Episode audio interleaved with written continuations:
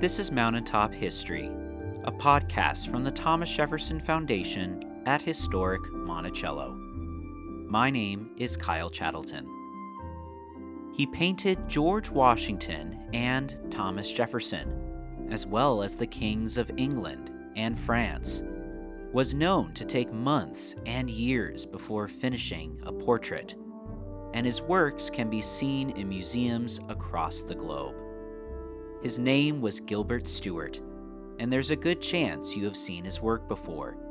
Washington's image on the $1 bill, for example, is based on one of Stuart's paintings.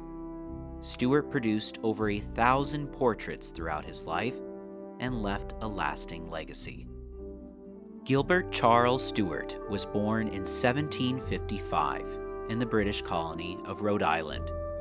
He began painting at a young age while living in Newport. And at the onset of the American Revolutionary War, he left to live and paint in London.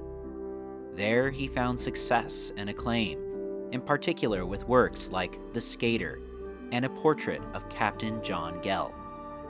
He also lived in Scotland for a time, before journeying to the United States of America in 1793 he was intent on painting a portrait of President George Washington, believing that it could lead to financial success.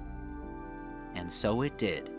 After painting both George and Martha Washington, commissions came from across American society.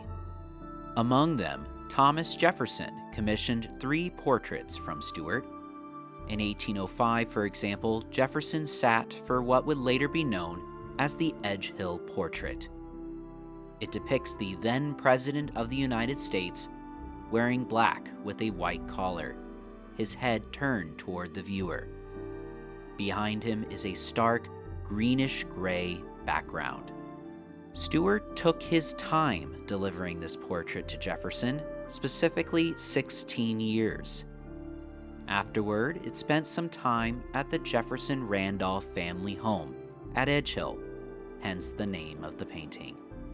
Today, the Edgehill portrait is jointly owned by the Thomas Jefferson Foundation at Monticello and the Smithsonian's National Portrait Gallery, who share the work every few years. Recently, the painting was, once again, delivered back to Monticello after spending some time in Washington, D.C. It currently hangs in the parlor, where visitors can see it today.